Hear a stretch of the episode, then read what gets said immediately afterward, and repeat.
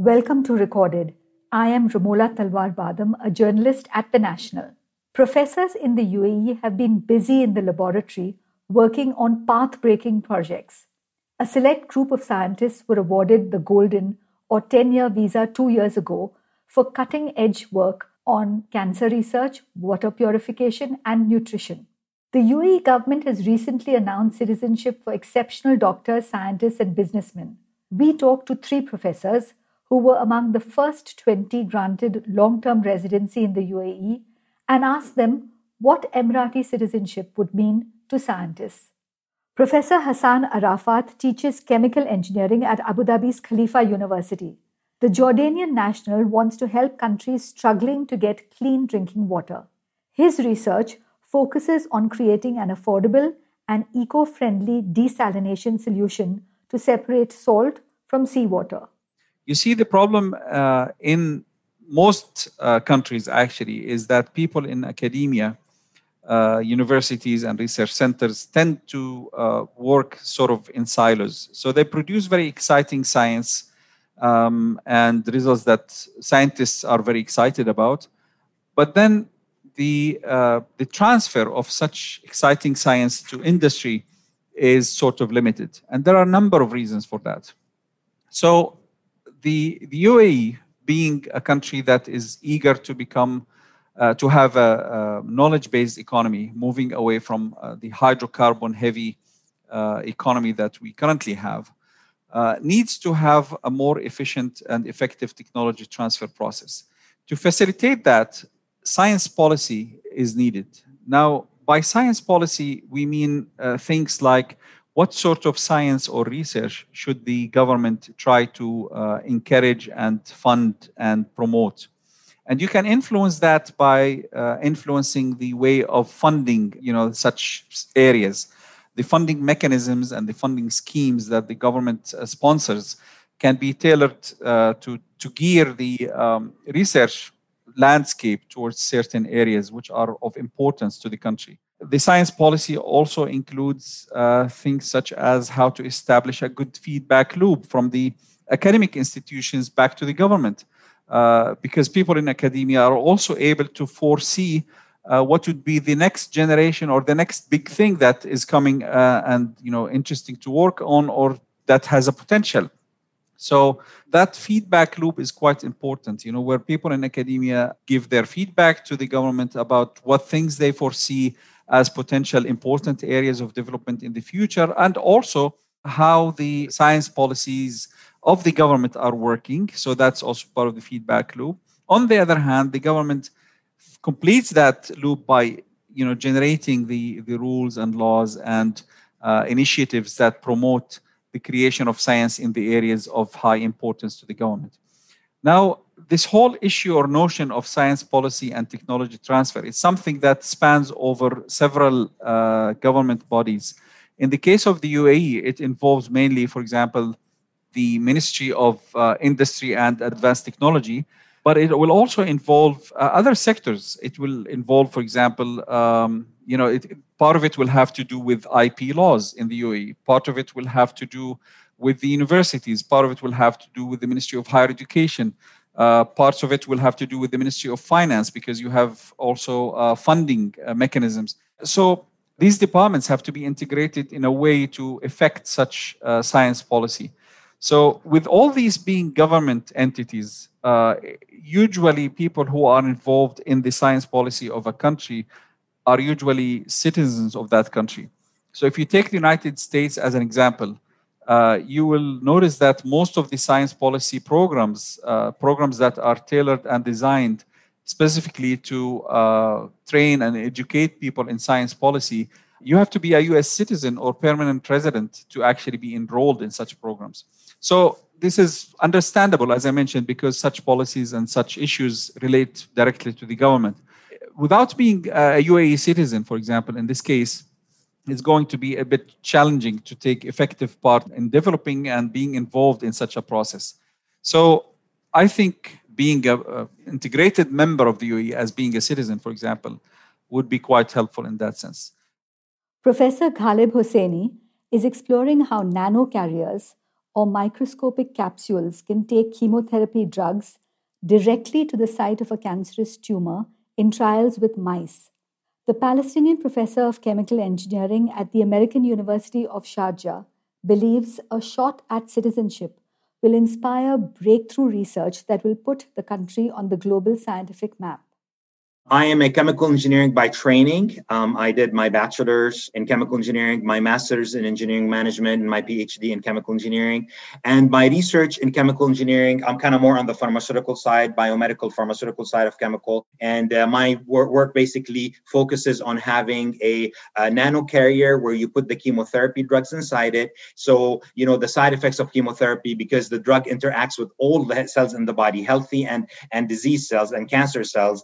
And that's why you get all the side effects such as falling of the hair, problems with the GI tract, uh, problems with the immunity, uh, so on, and, and sometimes problems with the heart. So the idea, in order to resolve these issues or these side effects, is we take the chemotherapy and when we ca- encapsulate it, put it inside a very small capsule, a nano capsule, nano carrier, nano vehicle, nanoparticle, and then we put it inside the, the blood or we inject it into the, the blood of a patient. It goes to the heart. The heart pumps it everywhere, but it stays inside the capsule. And then then uh, once you want to release it, you just apply ultrasound and release it only to the tumor site. Um, and we've been very successful. We established the lab uh, at the American University of Sharjah. Uh, in December 15th, we got a patent, a US patent. Uh, we've had several graduate students graduate. Uh, we, we have a, a, a group, a strong group that has been working on this problem now in the UAE since 2012. I remember when I first came to the UAE, I wasn't sure if I'm going to like it or not. But one interesting thing is in May, so I came in January, and in May, uh, what happened is I realized that it's been like five months have passed and I haven't missed anything. I mean, I loved it. I was just very in tune with my university, with my students, with the UAE. So I really enjoyed being in the country. So that was kind of my first introduction. What did I like about the UAE? Well, everything is available. I like the camping if you like hiking all of these are available in the country especially january february march. Uh, if you like food uh, you know this is the foodie place. If you like restaurants there's all kinds of restaurants that you can go to all kinds of food. So again you're not going to miss any types of food as well. It's super duper safe. People are nice helpful. Uh, i mean uh, I, I like the fact that we don't even lock the, the door. This is how nice it is. And of course now the added advantage is i have have three nice kids and we love it here. It's so safe the, the surroundings are nice uh, they can go to the mall they can do not now during covid but before they can go to the mall they can hang out in the playground. You know that they're going to be in good shape. They, you know that they're safe. Uh, so this is something that i definitely uh, like and enjoy about the uae I believe that every city and every country has a soul, has a heart. And I believe that the heart of the UAE is young, energetic, pumping. Uh, uh, there is nothing impossible. You can do everything. And this is what I love. I fell in love with this too. And frankly, it keeps me going. I live off this energy that I see from the country as a whole. Obviously, um, when you have long term plans, whether it's a 10 year visa or actual citizenship, you feel ownership and when you're talking about projects that are in bio, the biomedical field, in order to see it going from a lab into a clinic, you need 10, 15 years. And so that kind of give you that longevity to see it through. So, uh, and of course, when you do have a 10 year visa, you feel you can pursue uh, uh, projects until they finish. You can pursue more than one project. Uh, you just have a lot more confidence and of course brilliant leaders here they make brilliant decisions and course, they always care about the future of the country.